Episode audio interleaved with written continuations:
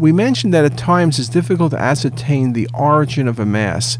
This was a patient who had a chest CT and the lower scan suggested a big adrenal tumor on the left.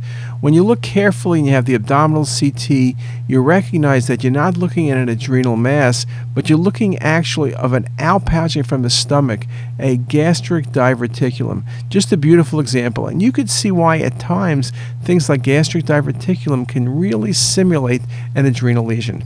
Now, the good news would be that if you considered this an adrenal lesion, you would have had to say it's an adrenal cyst, a leave alone lesion, so you would have done the correct thing.